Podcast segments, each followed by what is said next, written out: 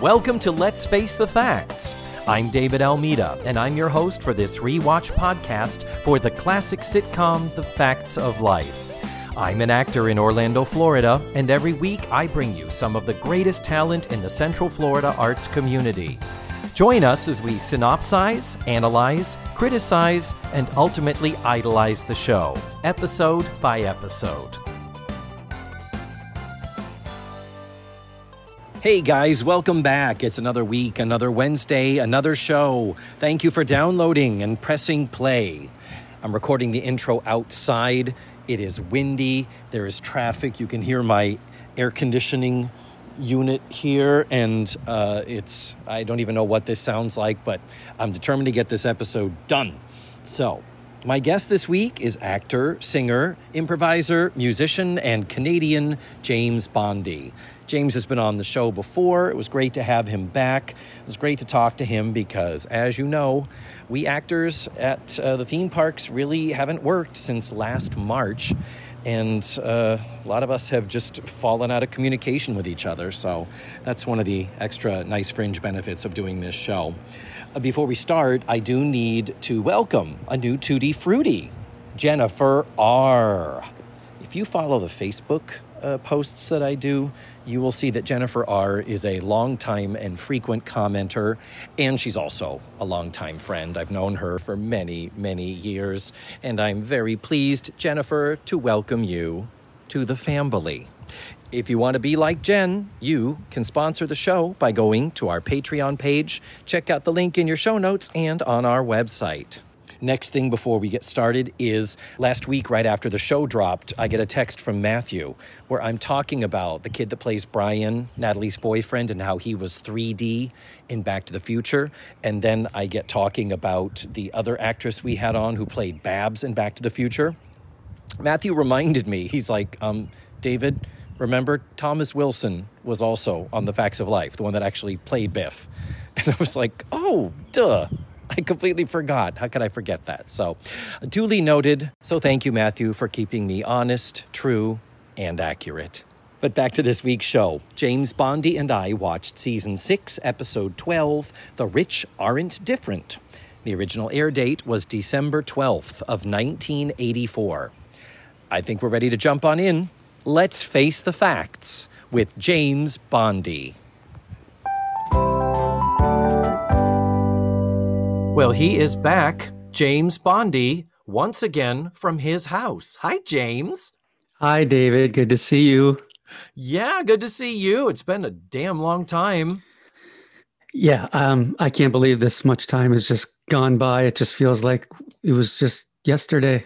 Uh, yeah, and that it's been almost a year. We're we're gonna it's gonna be a year in March since any of us were just backstage hanging out doing our jobs like like it was any other day.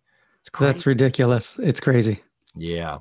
I was looking back and I the comment I made about from your house is that last time you were on the show, which was by the way, March of 2019. It's almost 2 years. Wow, simpler times back then, wasn't it? yeah, I'm telling you. I just had Jody on again and she had been on the show right before you last time. So we were having this same conversation of how has it been almost two years since that time when I went to your house, brought my equipment, and recorded by remote. I think that was the first time I did that, actually. Yeah. Yeah. And now look at this. I'm still in my house re- recording another episode. yep. Never have to leave the comfort of your own home.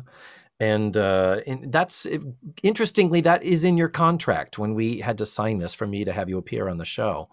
It is, but I have a rider because I did move into a different room. Oh, okay, good. The bowl of M and M's with the green ones removed. Uh, honestly, didn't mind it because I ate them all. Uh, they do melt in your hands. Do they? yes. so, have you left the house at all? How have you been holding up in the pandemic? You and your lovely wife and son. Yeah, we've been fine. Um, uh, we realized that when you are forced to stay in the house basically for a full year, go to school, uh, try to get some kind of work, anything, um, you realize that a four bedroom house is just way too small. Oh, really? That's interesting. It's tough. Yeah, I mean, you know, I have a rambunctious, high energy five year old who turned six year old and uh, you know he he needs his space. He needs to run. He needs to yell. He needs to scream. He needs to do what other kids do. And that well, now I need to yell and I need to scream and I need to run.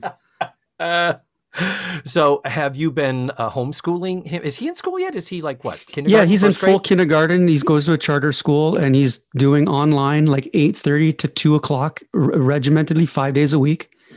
Um, wow. He's in a full full class. There's like 15 kids in the class and like another 12 online. And and it's tough because, you know, he's the kid's got to sit in an office all day long and be on Zoom. I mean, yeah. it's no five year old should be subjected to that, you know, on a regular basis. No. But it's been half a year now, and we've developed somewhat of a system to make it you know somewhat workable. And uh it's it, we've had our struggles but uh you know mm-hmm. he's he's doing well with it about as good as we can expect. So that's all we can ask for. Well it is good to see you well. Am am i assessing this right? Is there a lot less of you than there was last time i saw you? Yes you're right. There's about 40 pounds less of me. Shut up! Yeah yeah. I wouldn't have thought you had 40 pounds to lose.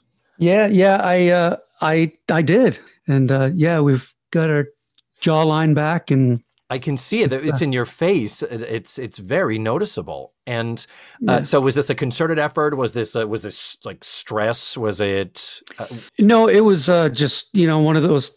I think that cliche of I was tired of looking at myself in the mirror the way I was, and I wanted to get back down to my quote unquote game shape.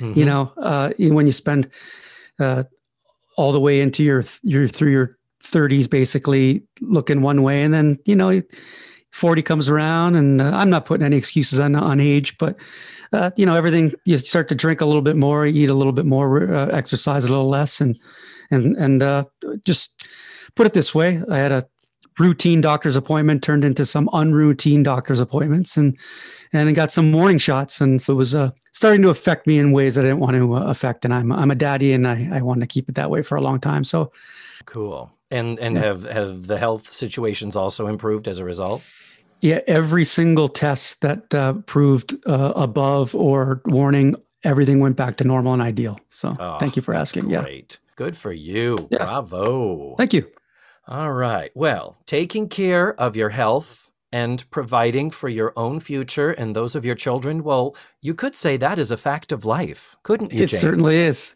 Well, you take the good and you take the bad. Perfect segue, my friend, into season six, episode 12 The Rich Aren't Different from December 12th of 1984. And uh, what'd you think? Did you like it? Thumbs up, thumbs down.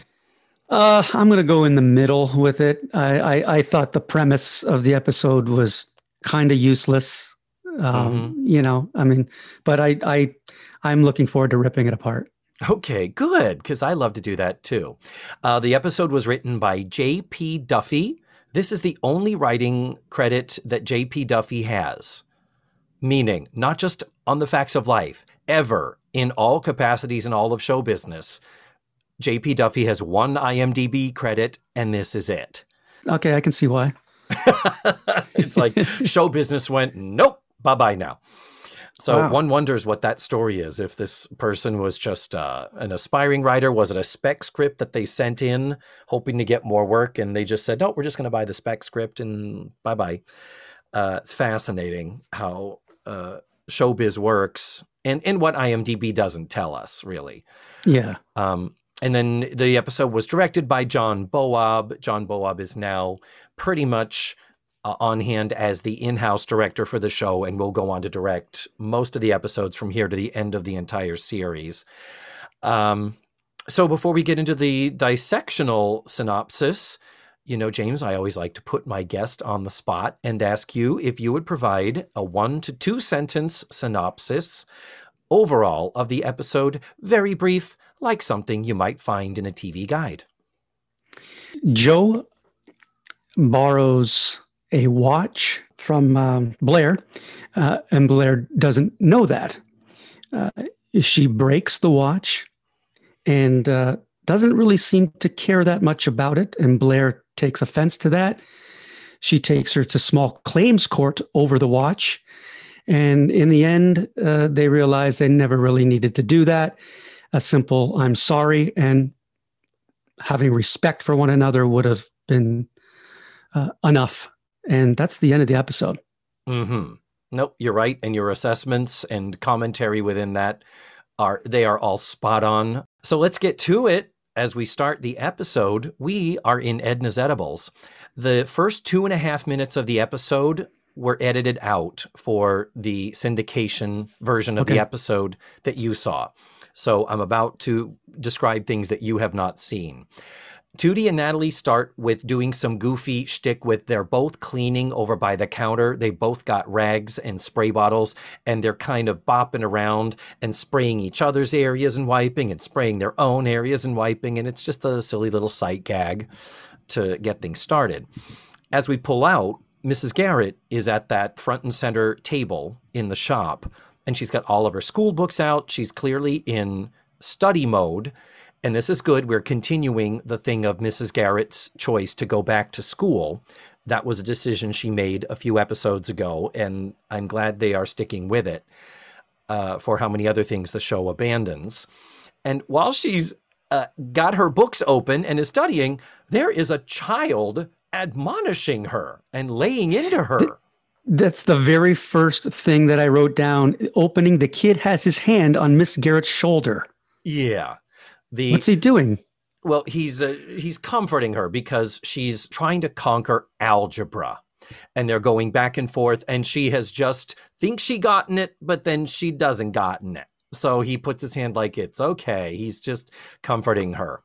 Uh, but this kid, Craig, we begin this little subplot for Natalie where Natalie does not like that there is this new 13 year old mathematical genius spending all of his time with Mrs. Garrett when Natalie feels like she is good enough at math and perfectly competent at tutoring somebody in educational math, but Mrs. Garrett chose this kid over her. So the running thing through it is Natalie being leery of this kid, suspicious, wondering what he's up to, and questioning his actual humanity. Like, is this a really human kid? Because he's he's a freaking Yeah, calculator. She she she means it when she says that she's going to call the government. yes. Uh, but in the role of Craig, this child who is uh, quote unquote helping Mrs. Garrett, but also not being the most patient child with her, uh, his name is Andrew Cassese. C A S S E S E. Did you recognize him from anything, James? I did not know. Please have you tell seen me. have you seen a movie called Revenge of the Nerds? Oh yes, yes. Remember? a while ago. remember the, the it's a college fraternity that Uh-huh. they start for all the nerds but among them is a tweenage genius that's a little dorky kid with glasses and that's him it's the same kid andrew who plays that Wow. role So this kid is really is making a living on being a dorky nerd type. 13 year old already being typecast yes Wow. but you Well, he was really good at it. I thought he was pretty well believable and, and good at, at, at delivering his lines and things like that. He definitely wasn't the weak link of the episode. Yeah, no, I agree. He was fine. He really was. His presence altogether is kind of like, eh.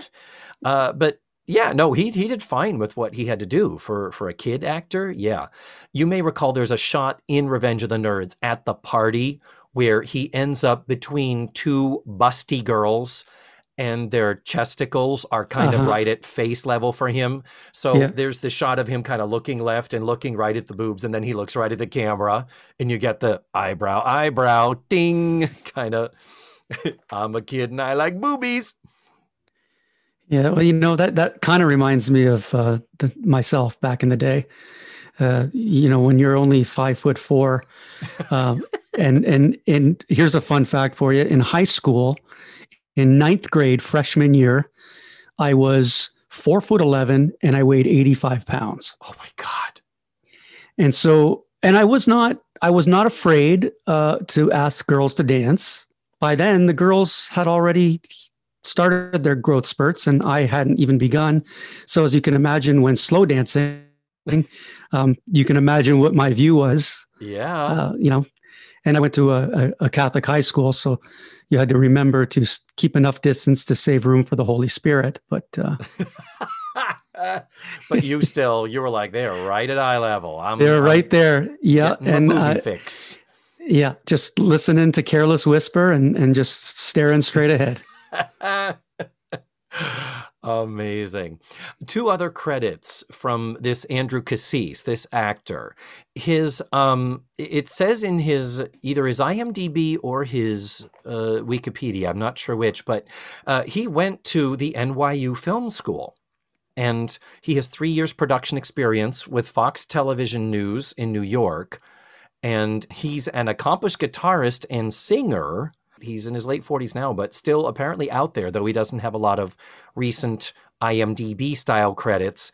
But as a kid, still around this period of time, we're in 1984 right now, he was in the musical Nine on Broadway Oh, the wow. original Nine with Raul Julia, not the revival with Antonio Banderas. Yes. So the original production in 1982, you need all the kids who uh, to whom Saraghina sings "Be Italian, be Italian."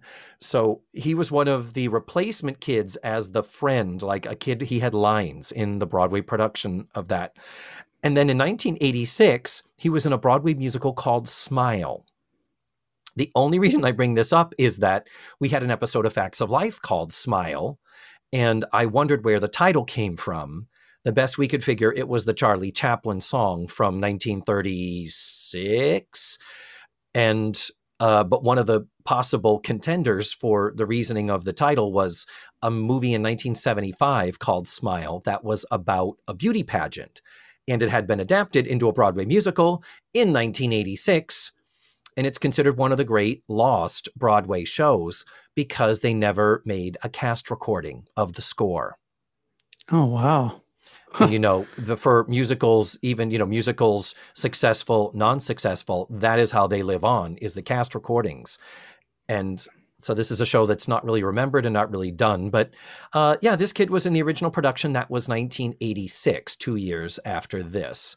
I mean, this kid was working. There's no doubt. Yeah. And Revenge of the Nerds was 84. So this was a good year for him. Jeez. And uh, I guess my only complaint is that the storyline of him tutoring Mrs. Garrett, it never is wrapped up. It never comes to completion. We never hear about Mrs. Garrett taking the test or succeeding or acing it. He just kind of is uh, in the show and then he's not once we get to the courtroom. Yeah, and and I and, you know, bef- previous to that courtroom scene, he makes Natalie feel like she's wanted, and and that, I think that maybe that's the wrap up for him is that he des- he decides that you know, uh, even not even though he doesn't know that Natalie hates him, I don't think he knows. Agreed. you Yeah. know, uh, but for some reason, all of a sudden, you know, he he gets in her good graces. Yeah. So maybe that's the quick wrap up as the subplot to the story. That could be it. And yeah, that probably is the closest thing to a wrap up of this part of the story is that uh, throughout the first half of the show, Natalie is, as I said, leery, suspicious, uh, and doesn't trust the kid, basically. She's like, he's trying to muscle his way into our family. Mrs. Garrett is cooking for him. What, what the fuck is going on here? And then when he comes in to do another tutoring session, he says, Natalie, I want you to help me tutor Mrs. Garrett. And Natalie's like, wait, wait, what? And he says, well, I know math and you know Mrs. Garrett. So between the two of us, I think if we combine forces, we can really break through and help her to understand algebra and do well on this test. And Natalie, of course, her ego having been stroked, is like, oh, what a smart is that, this kid. You know, I always like this kid. He's a smart one. Yeah, and you know, here's a fun fact. Yeah, in earlier in the episode when she's trying to find out if the kid is actually a kid inside this robot body of his, she leaves some things around the house, uh, one like that kids would like, you know. And the the last thing that she leaves on the around the house is a Pete Rose baseball card Mhm. thinking, oh, he'll pick up the baseball card and he won't want to tutor in math anymore. Well, I'm not sure if you knew, but if it was a Pete Rose rookie card, Mhm. um, then this whole business about this expensive watch wouldn't have been a problem because Blair could have just taken the Pete Rose rookie card and cashed it in for the seven hundred and seventeen thousand dollars it was worth. Um, Holy it's, crap! It's a it's a known fact that depending on how mint the Pete Rose rookie card was, uh, it went between one hundred fifty thousand and seven hundred seventeen thousand dollars. What what year did that come out? 1963 was his rookie card. Oh wow! So um, now, been... yeah, and would have been in a collection of someone's of a 10 year old because it's you know so uh, who knows uh, now 64 and on uh, it was still a, a very uh, prominent baseball card because of Pete Rose's past, mm-hmm. and and at the time it wasn't worth that much. Uh, but if you would have held on it today, because you know he was ex- exercise out of baseball, and and because of the gambling thing, and because he was one of the greatest hitters to ever live, but mm-hmm. never went into the Hall of Fame. Uh, yeah, his his rookie card was worth a lot of money. Wow, that's thank you for that information. God knows I never ever would have known that or even thought to research that. Huh. But the other things she left around the house to see if he played with were marbles. Yes. Okay, yeah, because it's 1942. They're friggin' little rascals playing with marbles. but she, the other item was silly putty. Oh, yes. I loved silly putty. Yes, but did you love it when you were 10? Um, well, I mean, he's 13. Oh, he was 13. Was he was 13? So yeah, what, what would a 13 year old be doing with silly putty? I mean, it's there was still a novelty factor. Just the the whole thing of being able to press it on a comic page okay. of a newspaper. Yeah. And do that. I was I was always kind of amazed by that that it could remove the ink from a newspaper, basically. Yeah, I guess I'm getting it mixed up with Play-Doh. Play-Doh, and not Play-Doh is a little bit different, I guess. Yeah, silly putty. And the other thing, silly putty, if you roll it into a ball, it would bounce. So then Joe comes in, and Joe is kind of in a, a rush, a hurry, because she has some type of a test coming up where they're going to be asked a certain number of questions in a certain period of time, and she needs to know that she can answer the questions as rapid fire as they can, and so she needs a stopwatch. Okay, can we stop right there? Please do. Because because we had a conversation last time two years ago about Joe and how sexy uh, that myself and other straight guys on your show, yes, uh, you know, thought of her. Mm-hmm. Um, well, I had a bit of a change of opinion after seeing this. Now, I don't remember season six uh, until I watched this episode, but I, it just seemed like uh, she let's talk about the hair right off the bat. Okay. Oh, no ponytail. The hair has come down. We are not quite to full mullet. That's coming up in a in a season or two. But ooh, David, with accompanying uh, the jean jacket she was wearing mm-hmm. and the hair, was that season six Joe, or was it season one Uncle Jesse Katsopolis? because I'm pretty sure there was a have mercy in there because she looked exactly. Now I did a split screen. Maybe you can do that on your website, but I looked up Jesse, Uncle Jesse season one, and there was not much difference. Uh, it's really, I, I don't think anybody saw Nancy McKeon and John Stamos in the same room at the same time. That is definitely a, a valid question. It's all Other, I was thinking about the entire time. Other people have said um, is this John Travolta's costumer from the Sweat Hogs from Welcome Back Kotter? Because there's also a lot of uh, John Travolta's hair, Vinnie Barbarino, um, going on. But uh, yeah, no, you are not wrong. That's a very good observation. Um, so she, Joe runs off in the other room and quickly comes back with a watch. And uh, she's like, uh, Natalie, show me how to use this. How do I get the stopwatch to work? So Natalie shows her a bunch of things how to do it. And she says, Oh, don't hit this because then it plays the disco hits. And at one point she does hit it, and it's just that little like single note. We used to have commercials for a watch that would play the Yellow Rose of Texas. Do you remember that that infomercial? Yes, yes. And they go on to say that this was Bee Gees. It was the Bee Gees. Yeah, didn't sound like the Bee Gees. I think it's no. supposed to be staying alive. Staying alive, yes. Yeah, and and like the sound of this watch, this it gives you the effect. Knowing now what we know about watches like that, that this was just this cheap little ass Casio watch that you could get out of a bubblegum machine. Yeah, no, it was clearly not a fancy watch. It wasn't a Cartier or anything like that, you know. No, that's it. So uh, then we go from that to the next scene, and I think it is. Uh, It, it it is said that oh this is Blair's watch and Joe's like yeah I can't find mine I just need it I'm gonna borrow it so there it is. Well then we go to the house. The next scene a little bit later on, in comes Blair. Now I've got to say Lisa Whelchel, this is a bad hair show for her. Wow. Yeah, It's it's very close to uh to Joe's hair. It is. It's uh, again a little more mullety, but it's just not styled well. It's it's lumpy. It's asymmetrical. It's it does. It's not working. It's like did they forget? Did she just roll out of bed and just run a brush through it? Because it does not look flattering in any way. No, no, it it really doesn't. Um, I'm just kind of perplexed too by what everyone's wearing. You know, uh, I I haven't I hadn't seen some of the episodes in and around this season, but is Natalie always just in a full sweatsuit all day long, all the time? Mo- a monochrome, same color top, you know, and high top shoes. And Tootie, I don't know what she's wearing. I mean, is it? Uh, did they just did, did the department just give up? it, we're talking that this is season six.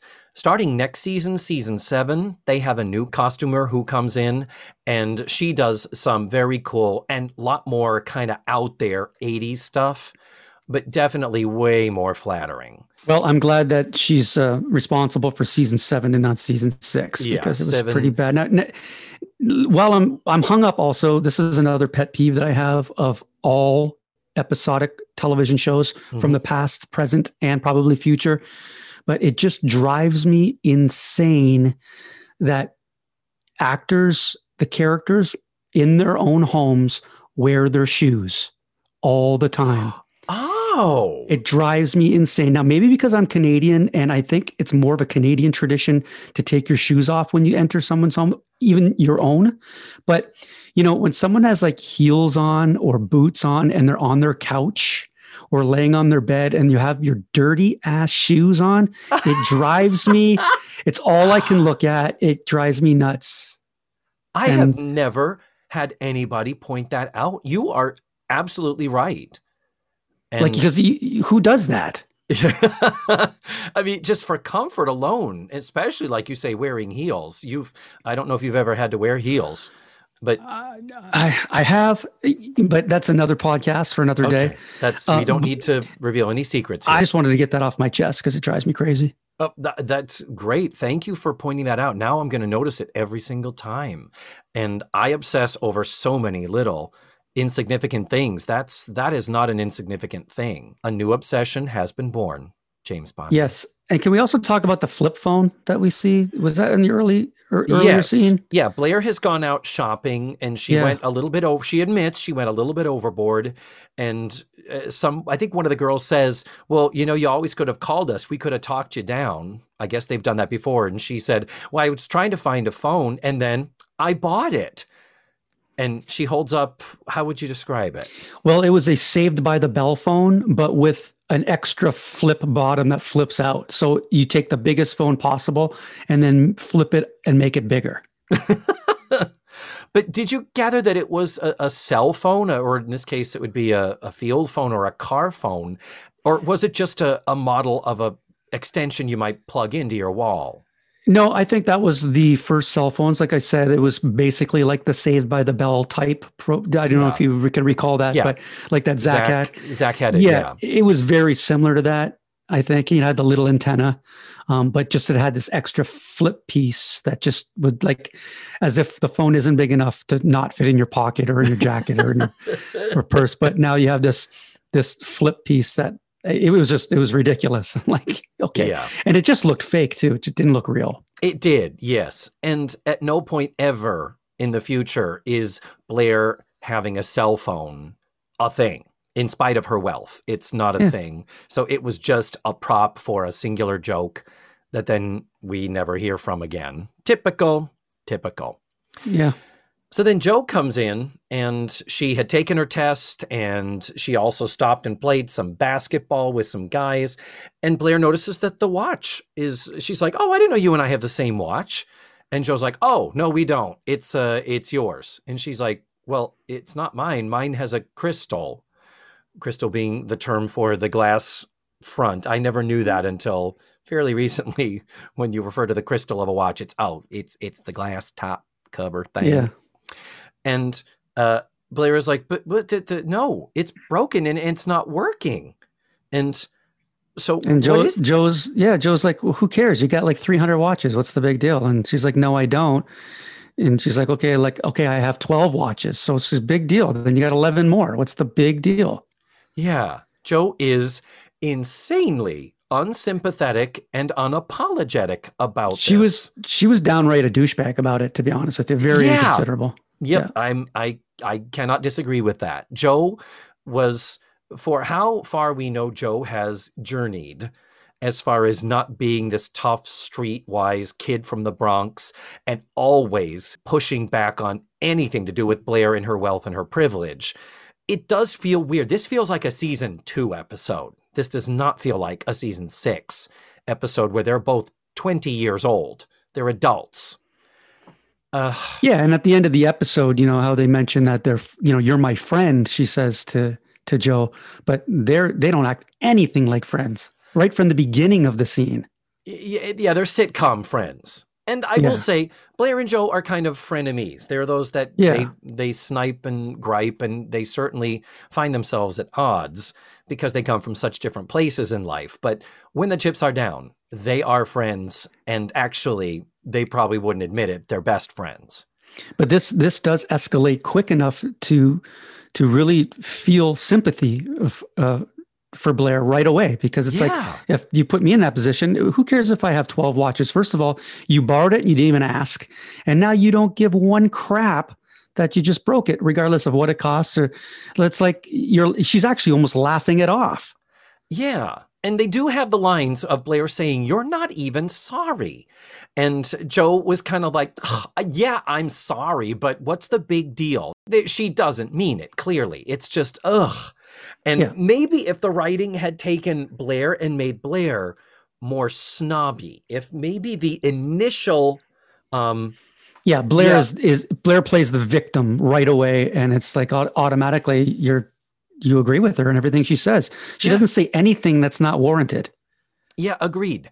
And she throws in a couple. She throws in a couple. Okay, I'm rich. I get it. You yes, I am rich, but you know, I mean that's something I gather she says all the time, so it's not that really big of a deal. Mm.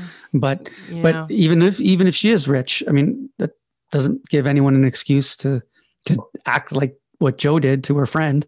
Yeah. It's it's yeah, it's terrible. I'm trying to think of if it would have helped to have Blair when she says to Joe, "What whoa, where did you get that watch?" And have Joe go, "Huh? What do you mean?" And then look down and see and realize she still has Blair's watch on. And Blair could say something like, "Wh- "Where did you steal that from? I know you could never afford that on your own." Yeah, and have Joe and- be like, "It's not mine. I actually borrowed it from you." But Yeah. I could buy a watch like this. I could save my what the you know kind of. What the fuck is that supposed to mean? That I wouldn't wear something this nice? it does change. Uh, you know, it does flip at the very, very end of the scene, um, where finally Blair has had enough, and she does get a, a jab in that uh, that hurts Joe's feelings. But you know, Joe pushed her to it. You know, uh, the line Yeah. is is uh, uh, Joe says, "Okay, why don't you just go up there and break something of mine?" Mm-hmm. And and Blair, you know, stares her down and says, "If you had anything worth breaking." Ooh. Yeah, But the funniest thing is, if you notice Joe's awkward pause, I mean, it goes way beyond, okay, you made a point, or, or oh, that hurt. It's a weird pause. Like it's way too long. It's like there was like one extra beat there, and she looks down, like it's like, did I miss my mark? I don't know. And then she turns around and leaves. It's just, it was an awkward pause for me. It, yeah, I agree. It did kind of the, the the argument was kind of circular. It kind of went around and kept hitting sort of the same stuff. And then Joe leaves, and then the last thing is Blair says to Natalie and Tootie, "I thought she knew me. I thought I knew her. So the stakes are very high here for Blair. We are kind of understanding why she is so upset. But that's the end of the scene. Then we go back to the store, and this is the scene where Mrs. Garrett is worried because Craig is late. And what am I going to do if he doesn't show up? I've got this test and I have to conquer algebra. Where is Craig? He's supposed to be here by four. There's your Mrs. Garrett. And they're like, it's one minute past, girl. Cool your Yeah. jets. and But- and I'm I'm I find it funny too, uh, all the way up into this point that uh, Tootie is completely useless in this episode up until Yeah. this point, but she's awkwardly in the background, like, and it's just it's like they gave her really nothing to do and nothing to say, and I just I'm like, why is she like taking up half the sc- the screen? Like, it was just weird that I felt. Now as we go on, she becomes the the fake lawyer, but but Yeah. uh, up until you know, it was just found it odd that she really had nothing to do, but Yeah, she was not- still there. Like she didn't even need to be there. Yeah, I y- yes, I agree. It's after the commercial where she takes on a more prominent role in the the story. So I think she kind of has to be there as window dressing just to witness what's happening and then be up to speed when she gets into it for realsies. And why why would why would Blair own this kind of watch? Would you ever see a watch like that on her? The you know the the black like you know almost looks like this version of a not I won't even say uh, Apple Watch because that's the Apple Watch looks way more sophisticated, but like they're one of those cheap like it's almost like the the watch David Hasselhoff wore to call KITT with. Yeah, it's it's You like know? a Casio. Like it looks Yeah. like service merchandise, thirty nine ninety five. Do you remember the do you remember the watch? It was it a Casio that had the little calculator buttons on it? I believe it did. Yeah, because Casio made calculators too. Yeah, And- I mean, yeah. I, I really wanted one of those back when I was 13, but Yeah. but I can't I can't imagine Blair like having that in her Rolodex of watches. it's it's weird and then later spoiler alert when everything is all uh ironed out joe finally does say look let me buy you a new watch and she says what did it cost 20 bucks and blair says 300 Yeah. So in 1984 terms, that would be probably the price of about two or three Apple watches. That would probably that's we're probably talking thousand dollars Uh, yeah today.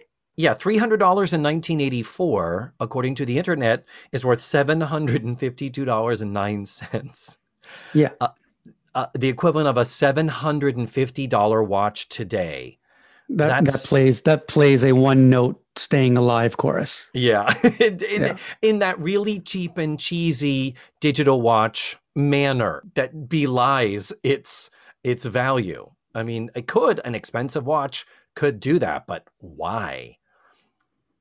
But it is Yeah, it was- very weird.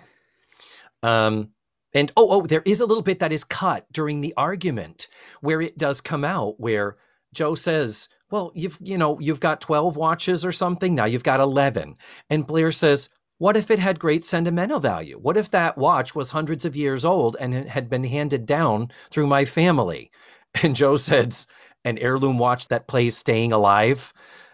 Oh, and okay. it's like, ah, you're right. Honestly, Joe's right there. she did catch on. yeah, but- but she, I, I mean, Blair still makes her point. I mean, that's the, the point is like start caring for a minute. Yeah, it's not the gift, it's the thought. It's that same idea. It's not about the watch, it's about the disrespect that Joe is clearly showing for Blair and her things. so then at the end of this scene where Mrs. Garrett is worried about whether Craig will show up, Craig shows up. And then that's where he says, Natalie, join me. So I guess they figure they've wrapped that story up before we even go to commercial. But as Joe is sitting at the table doing the books for Mrs. Garrett, as another moment of her being the de facto store manager slash accountant, uh, a cute guy walks in. He's like, "Hi," and uh, Okay, can- Natalie's like, "Hello." Can we talk about this exit for Blair because I have no idea what happened in this scene. So I, I mean, uh, so Blair goes to leave, and she goes to the door, and she goes right up to the door, sees the man on the other side of the glass, raises her hand, doesn't get the door, turns around and exits the other way. Mm-hmm. I, and I had no idea why Blair went to the door, acknowledged the man, and then turned around and left and went out the other way of the room. Oh. I, did you catch that? Because it was I It was to like- admit, I, didn't need even to go back- that. you need to go back and look at it because it made no sense at all whatsoever. I was like, what what what is she doing? Well, I, I totally missed that altogether, but doesn't it make sense that she knows the process server was coming? And so she, the, the man reveals himself to be serving court papers to Joe that Blair is suing Joe for the watch. But the idea is that Blair doesn't want to be there when it happens, but it's her way of saying she's here. This is the Okay. time. This is a good time. It was just it was just really odd to me because it just it just looked like she was going to open the door. I did not even notice that. Probably because the man who comes in, the actor's name is Greg Winfield. He has only three IMDb credits over two years and then nothing. So I have no idea whatever happened to him. I've Googled him. I may or may not have Googled to see if he did anything shirtless or anything porny, and he has not. But he is cute. But rewatching this, James and I just pulled up the scene to look at this. Yeah, I forgot that Blair basically comes in and says, By now, I'm sure you've had time to think about it. It's been several days, and I'm assuming you figured out that you were wrong. And Joe says to her, I'm not wrong.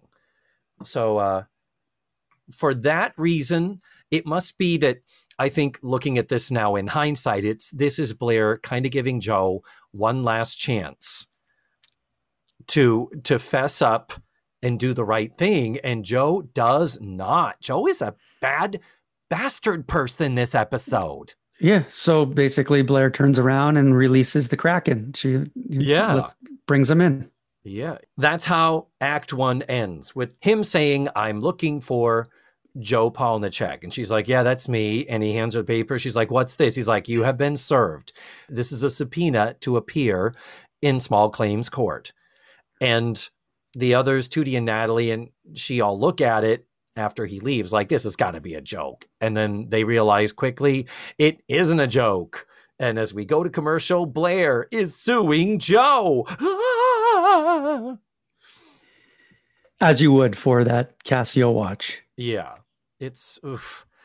Uh, it, it- this is before we get to the next uh, bits after the commercial. This is kind of a sitcom trope. We're kind of hitting a lot of them now these days with the facts of life. Like the we had Joe opening up a business selling pizzas out of the kitchen. Like I'm going to suddenly start my own business. What could go wrong? And with this, is there a sitcom ever that somehow didn't end up with one of the characters suing the other one over a little thing that they think is a big thing? Hmm. I mean, don't you consider that? Isn't that really a sitcom trope? Pretty much. Yeah. I would agree with that. I'm, I remember it happened on the Jeffersons. Did it happen on Laverne and Shirley or um, Three's Company or whatever? I'll have to look that up, I guess. But I feel like it's a sitcom trope. But um, when we come back from commercial, uh, Tootie is coaching Joe. We do have a little Yes. tiny bit cut from syndication, but this is on brand in that Tootie is going to be an actress, but both of Tootie's parents are lawyers. she makes you think that she really knows what she's talking about and Mhm. and the, the the line that gets it for me right off the bat was you know she's probably going to fly in her father's heavyweight lawyers for this watch because that's what you would do you would spend thousands of dollars for uh, the best lawyers and on private planes to make sure that uh, you know the watch gets fixed for this Mhm. $300 watch so uh, that was kind of ridiculous I, I i didn't know what to think after that where the scene was going to go and it just got more ridiculous with the stuffed animals and things like that but Yeah. um yeah at least they gave tootie something to do yeah. Agreed. because she had nothing to do in the first act so Yes. And actually, she's giving good advice to Joe as far as she's like, uh, make eye contact. Don't look down. And she's like, uncross your arms, the body language. This is important. You need to. And she's kind of doing a good job of saying, girl, this is all about how you present yourself, not the facts. Yeah, Joe's not taking it seriously, and definitely Tootie is being like a real lawyer and talking about what would happen in a real courtroom uh, with real courtroom drama. And at one point, Joe starts to answer one of her sample questions. And as she's looking at Tootie, Tootie says, Nah, not to me, to them, the jury. And we have this visual joke of a cutaway to the couch and the sofa table behind it, where she has this menagerie of stuffed animals who are supposed to be the jury. It's pretty funny, actually. Yeah, and you don't realize how big some of these stuffed animals are until Natalie sits in the middle, and there's literally one or two that are bigger than Natalie. Mm-hmm. And I'm like, where yes. where are we keeping these animals? Where where are they in someone's room? Yeah, it's I I don't know where they're from either. That panda bear is ridiculous. That's it's a, it's a raccoon. Oh, is it? That's is a, a raccoon. That's a okay. raccoon. It's it's gray. Yeah. It's not a it's not a panda. It's but yeah, I'm looking and it looks like we have a we have a crab, there's a teddy bear, there's a lion. Uh, one thing that is not there is a tiger. You know, I had a big ongoing relationship with this sombrero tiger, a tiger in their bedroom that had a sombrero on it. My listeners will know what I'm talking about. what I'm looking at right now, now uh, Natalie with that feathered hair and the uh, the squint, she looks more like Simon Le Bon, uh, lead singer of Duran Duran. Uh, but yeah, we're I, I did pull it up here, so James and I are both looking at this right now because yeah, this jury is quite funny. There's an elephant, but it's like a brown elephant with tusks. What is the thing and with the pink ears? Pink ears, yeah. It's, it's, like it's it's a version of pink eye, but it's pinkier.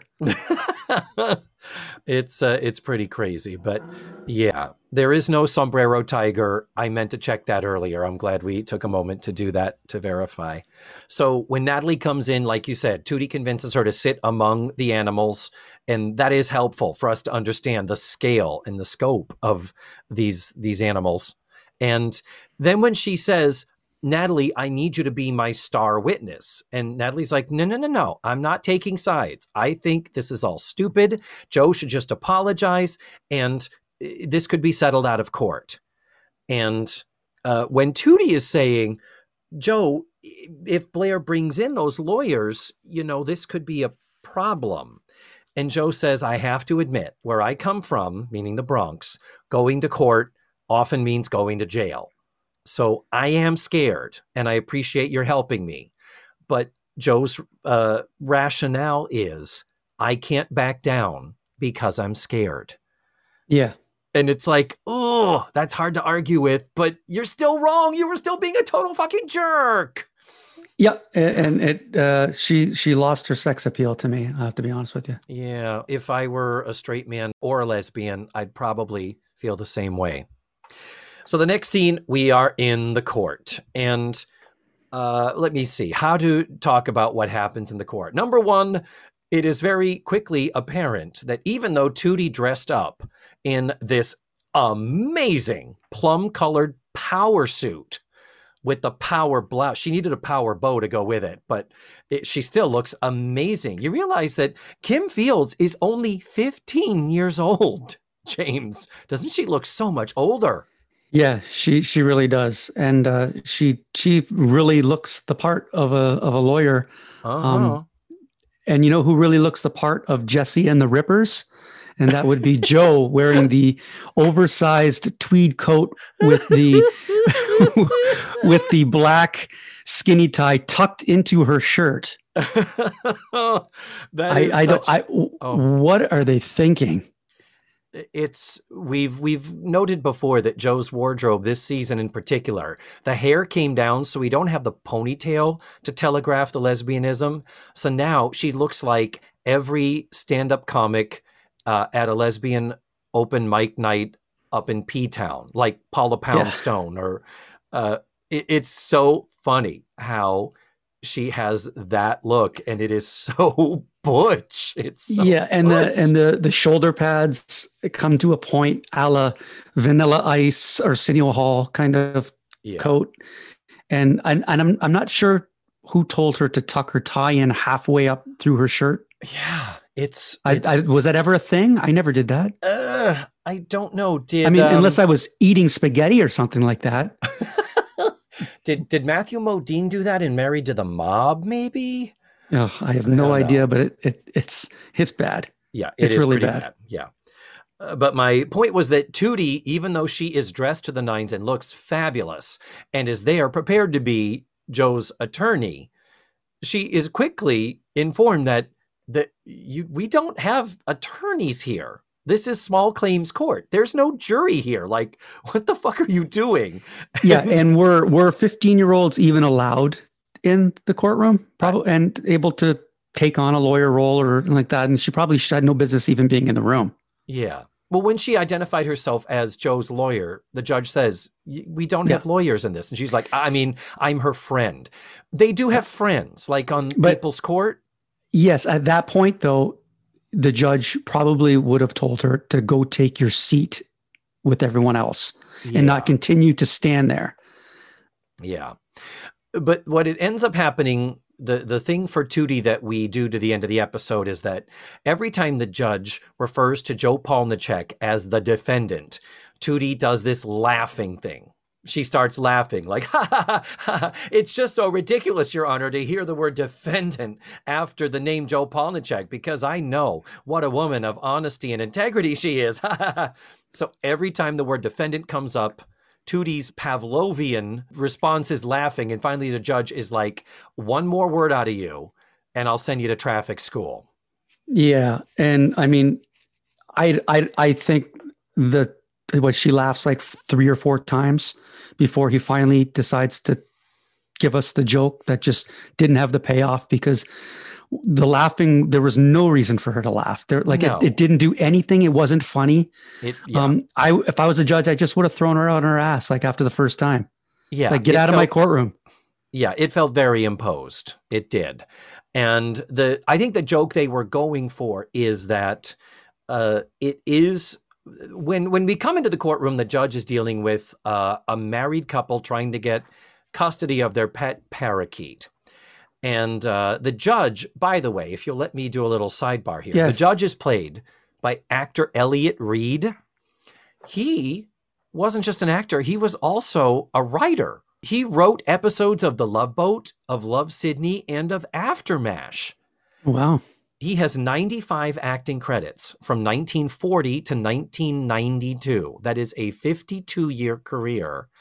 And he appeared in The Absent Minded Professor and in Gentlemen Prefer Blondes. He was one of the suitors. I think he's the one that ends up with Jane Russell, not the one that ends up with Marilyn Monroe. But he's like, he had some significant roles. And uh, that is partially due to the fact that his training and his early career was Orson Welles' Mercury Theater Company in the 1930s and 40s, which, for those people who know their history of the theater, that was a big deal. Orson Welles Company, that's what gave birth to actors like William Holden and um, Agnes Moorehead, and they all appear in all the early films like Citizen Kane, Magnificent Ambersons. So, uh, yeah, this Elliott Reid uh, had a, quite a substantial career, and he was also a political satirist on the Jack Paar Show and uh, a news program that a lot of people don't remember called "That Was the Week That Was." And I assume that's where his kind of his writing and his performing kind of collided.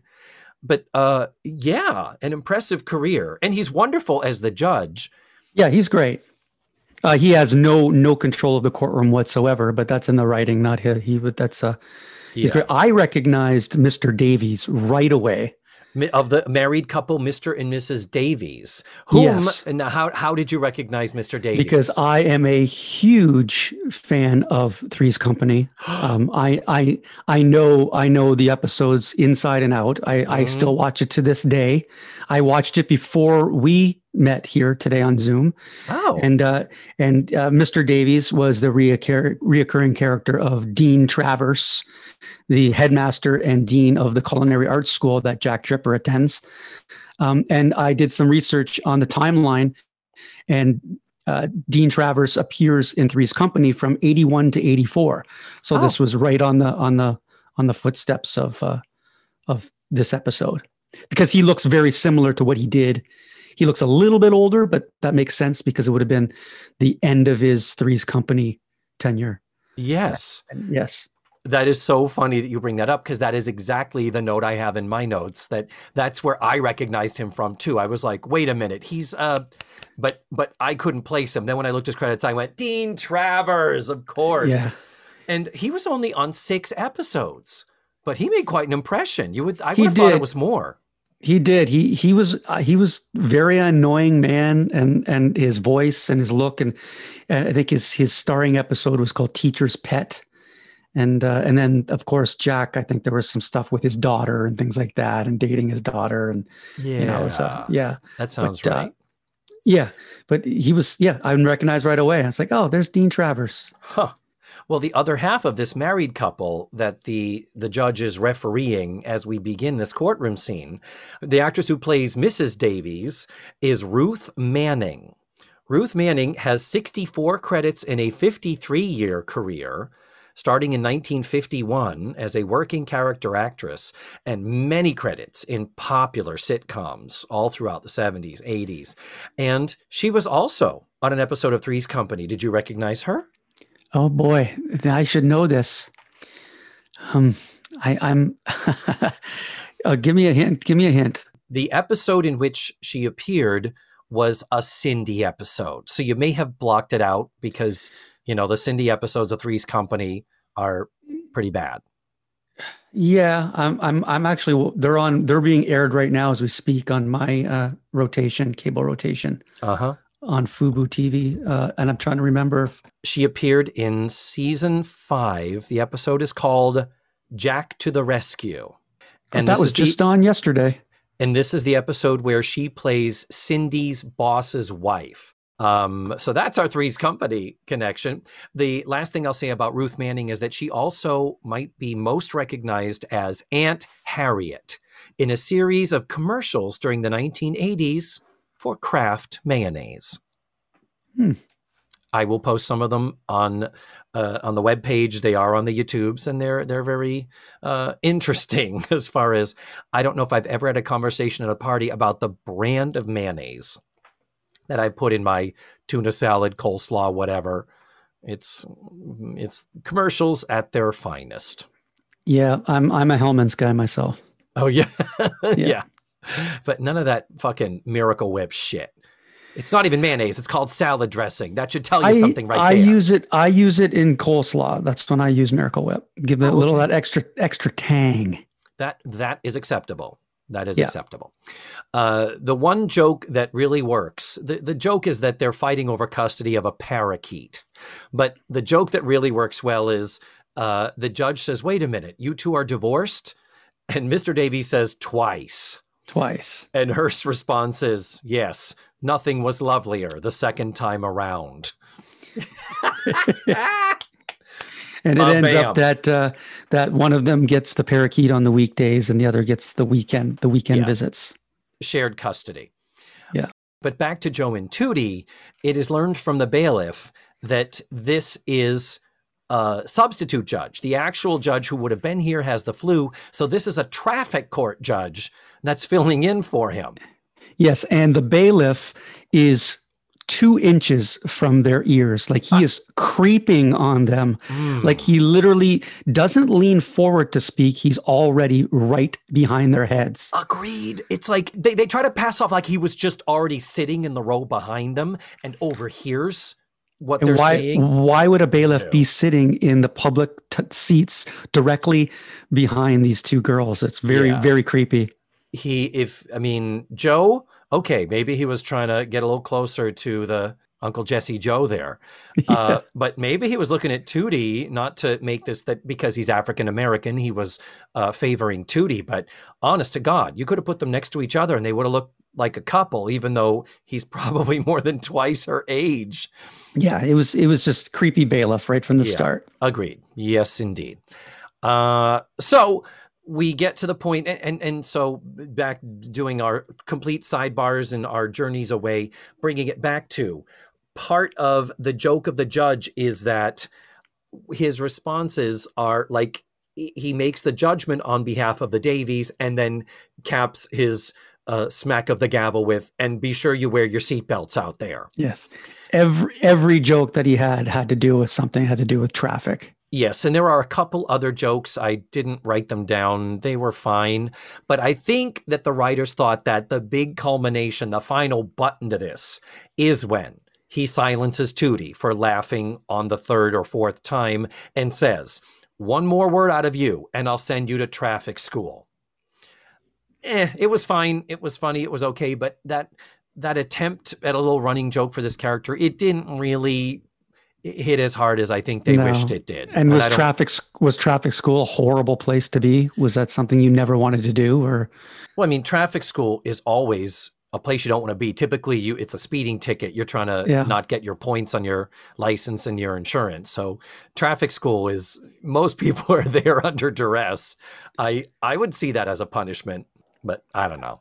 Yeah. It just it just seemed so weird that the judge had absolutely no control of the courtroom.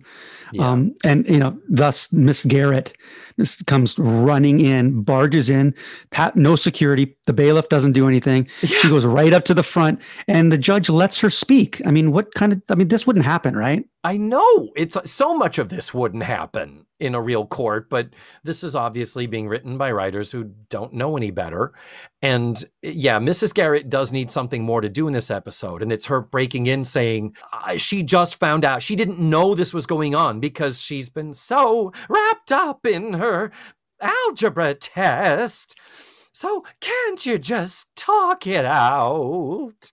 Yeah, and it was the kid that squealed, right? It was Craig that that. That's right. It that, was Craig, and it's it just was odd to me that uh, that Natalie somehow got into the courtroom and nobody noticed that horrible, horrible entrance of the mysterious person in the uh, monochromatic uh, colored trench fedora coat. and trench coat and glasses, because yeah. Uh, security wouldn't be on that at all. No, uh, and we can only assume that she wore the trench coat to cover up the fact that she was probably still wearing sweats. yeah. And I forget what which scene it is earlier where Natalie in particular she's wearing uh like a sweatshirt. It has a pattern or a design on it, but in typical sweatshirt it blouses out and then yes. gathers at the bottom and the gather landed below her hips so that the blousing out part of it was over her hips, which is the widest part of any woman's body. And all it was doing is just making her look wider. She looked so much heavier than she actually yeah. is. I found that this was the first time that we actually ever heard a studio audience. Was this in front of a studio audience? Oh, yes. Because I didn't really recall hearing any actual live humans other than a laugh track until um, she reveals the big reveal of Natalie. I'd like to call to as my witness Natalie, and she stands up, and like we had no idea, the audience had no idea that she was in the courtroom, and you actually get a ooh, yeah, and and also built into that is this is Blair's witness. Just after in the previous scene, Tootie is like, Natalie, you're going to be there. You're going to be my star witness. And Natalie says, I'm not going to take sides.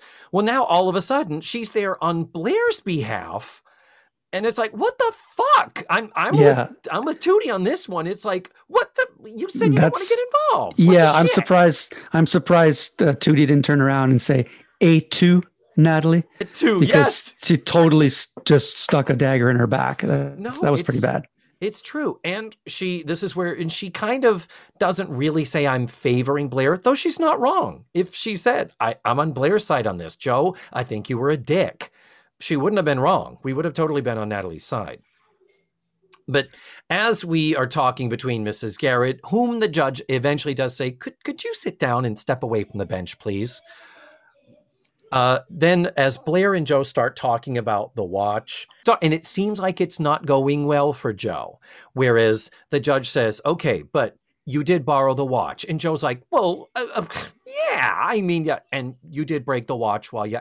I mean, yeah, but you know, but she was all dead. It's like, no, girl, this it's is the facts. exact. It's exactly what Blair said in the first scene. It is an open and do- closed door case. It is. It is yeah. black and white. It is an easy case. You broke my f and watch. Yeah. there's not you can't you can't there's nothing to defend. Exactly. And uh, Blair And says Joe just yeah, sorry. Uh, but- but- but actually, a, a point I want to put in. This reminded me a lot of. Um, I used to watch the People's Court back in the Judge Wapner days, which is in the '80s. Uh, and one of the things that always struck me, it's one of those where, like, do these people not watch this show? First of all, Judge Wapner was always grouchy as hell. But the other thing is that whenever people would come in and say, and when I went to her door to collect the money, she was so completely nasty and called it that. And the judge always is like, "Da, da, da, no, no, no. Did does she owe you the money? And did you try to collect it? And did she say no? It's the thing of, do you not understand? There are no laws against acting like an asshole. Yeah. It's always about the facts, cut and dry. Did you lend the money? Did you try to pay them back? Did you try to get the money back? Even if you tried to do some shady stuff in the meantime, it never ever is about who was the bigger dick. It's about who was right and wrong according to the facts. That's what our legal system provides for. And yes. and, this the the talking to Joe made me think of that because it's it's like yeah Joe there's you you can't get around it now in a fucking court of law is this what Blair needed to do to show you that Perhaps Tootie had some sort of amazing, you know, defendant lawyer something up her sleeve that she never got to do that she was going to you know uh, switch things up on the you know on the on the plaintiff but we'll never know because there's no lawyers allowed. But what we do know is that natalie uh, sung like a bird. She put the defendant in the you know in her place. And then natalie just said no more questions and she got up and she just decided to leave. Yeah. the judge didn't say you're done here. Uh the, she just she just let like it, was, it didn't make sense and in the part of that didn't Joe say objection your honor and then Tootie say overruled or sustained or something? just yeah there was no It- absolutely no order in the courtroom whatsoever. Yeah you would have expected this judge to be a lot grouchier and banging that gavel like no wait wait wait what? And i i guess there's an out there because he is a traffic cop a traffic judge and and he doesn't really know what the heck's going on. I, I guess. But then we get to the the heart of the matter. Blair says since this happened, she's treating me like a rich stereotype. My stuff still deserves respect. And Joe says, "Why do I need to respect a stupid watch?" And Blair says, "Not the watch, Joe. Respect for me." And then the judge says, "Okay, there's clearly more stuff going on here." Clearly, you are a lesbian couple having a spat.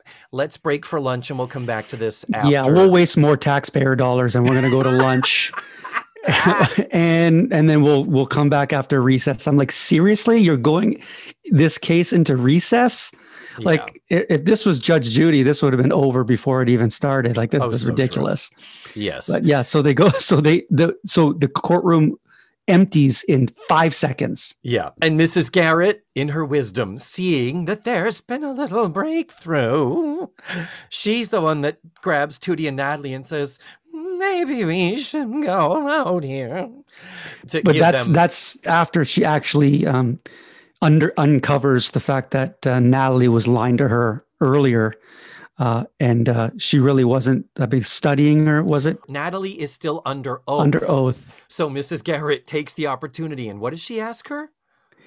she she asked she asked Natalie something about were you there instead of you know were you Oh. really there and Natalie's answer was no we drove up to meet some guys Yeah, yeah. Mrs. Garrett says, Was last weekend really a study weekend when you were gone the whole time? And Natalie says, begrudgingly, No, we drove up to Vassar to meet guys. Vassar to meet guys in my sweatsuit Yeah. and I did make a note that I was happy with this because Vassar is in Poughkeepsie, and that is less than an hour's drive from uh, Peekskill, where uh, this the the two fictional schools, uh, Eastland uh, and Langley, are located. So I was very happy. Now, just last week, we had them talking about, oh, we have to go and watch a wrestling match at Cornell in Ithaca, New York, yeah which is a three and a half hour drive away from Peekskill. It's like, no, no, no, no, no, Well, wrong, no. I mean the, the the the time you put in for a booty call I guess but with this case, uh, P- Poughkeepsie, Vassar, uh, this I have you. You get my seal of approval, writers. That is an appropriate location to be an extension of Peekskill. So with the courtroom cleaned out now. At so now point, it's just now it's just they're both they're both naked face to face basically there it's there's no no, no one no one else yeah. in the room to hear the bullshit there's yeah. uh joe lets down her guard and blair lays it out on the line and they finally get two humans beings speaking to each other and joe finally understands what blair's been trying to tell her this whole time is just you know it wasn't about the watch. It was about respecting me no matter if i have money or not. We're friends and you should treat me as a friend.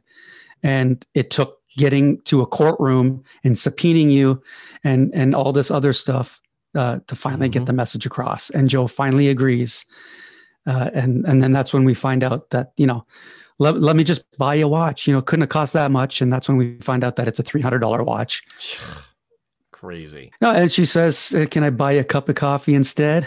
Put my arm around you and walk out, and don't let's not tell the judge that we've come to a conclusion. Let's just let's just let them come back from recess and wait 5, 10, 15 minutes for this to start, and we won't show up, which I'm sure yeah. they'll be really happy about."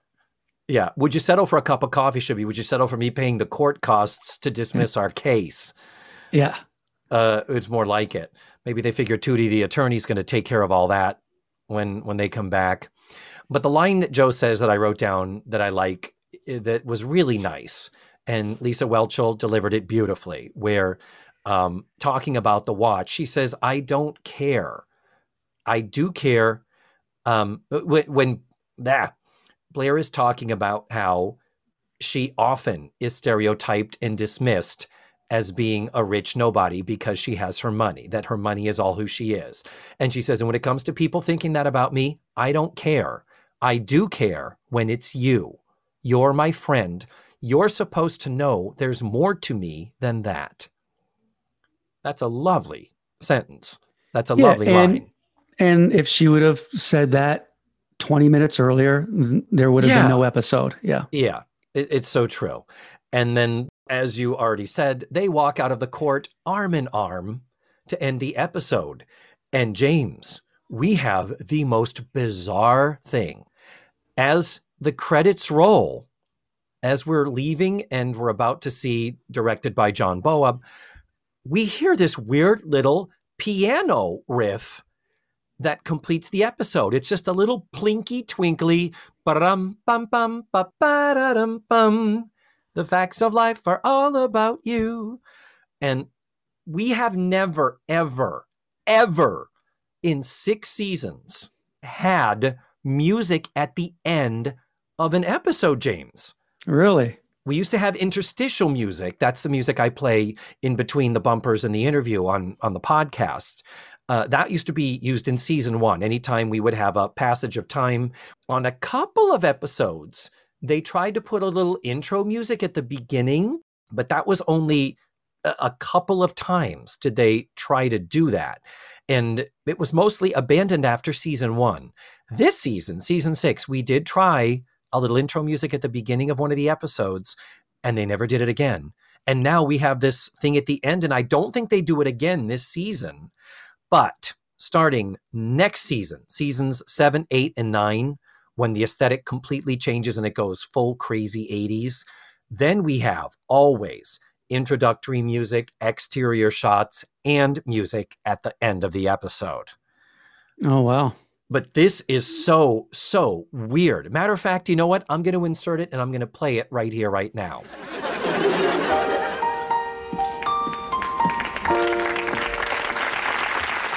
Never been done before.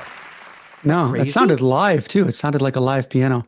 Yeah, and it, it, it's kind of I was like, is this all in the family? It has like a boy the way Glenn Miller played. Yeah. They, they, they forgot to they they forgot to cut over to the bailiff on the piano on the side, you know, yeah. riffing on his own.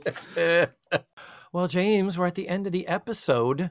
I usually like to ask my guests if you can think of a classic commercial at the end that was something you loved from your childhood. We did this last time and I forget what you said. Um, but can you think of a commercial? A classic commercial from my childhood. Mm-hmm. Well, there was always a commercial I remember that used to air, I think, pretty much on a daily basis on one of the channels I used to watch during lunchtime as a kid. Mm-hmm. And it was a Lifesavers commercial. Oh, And the song, I s- still remember the song to this day. The the, uh, the hook was very memorable. It was uh, dip dip, twiddle twiddle, the only one candy with the hole in the middle. And then it got, and then it went totally like doobie doo up up, doobie doo up. and there's like totally four part harmony.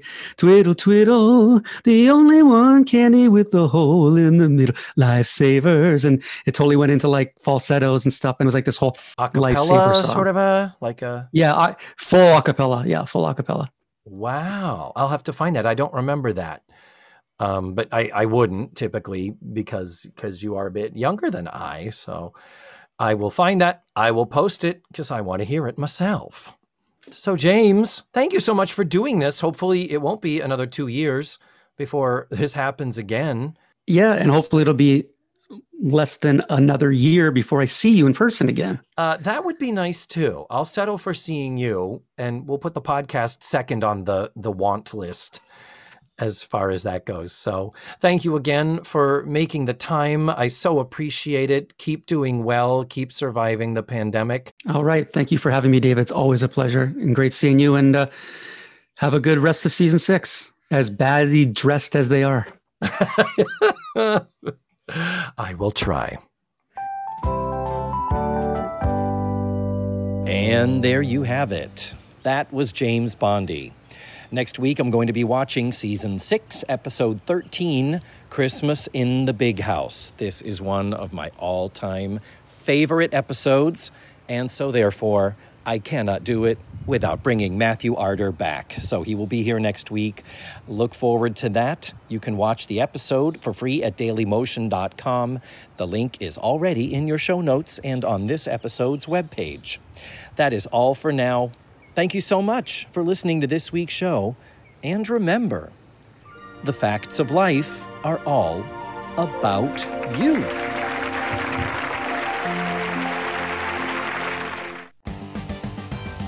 Let's Face the Facts was created, produced, written, hosted, and edited by me, David Almeida. My theme song was beautifully arranged and recorded by Ned Wilkinson. Visit my website, facethefactspod.com, for supplemental photos and videos, audio extras from the digital cutting room floor, links to my social media, and ways that you can support the show financially.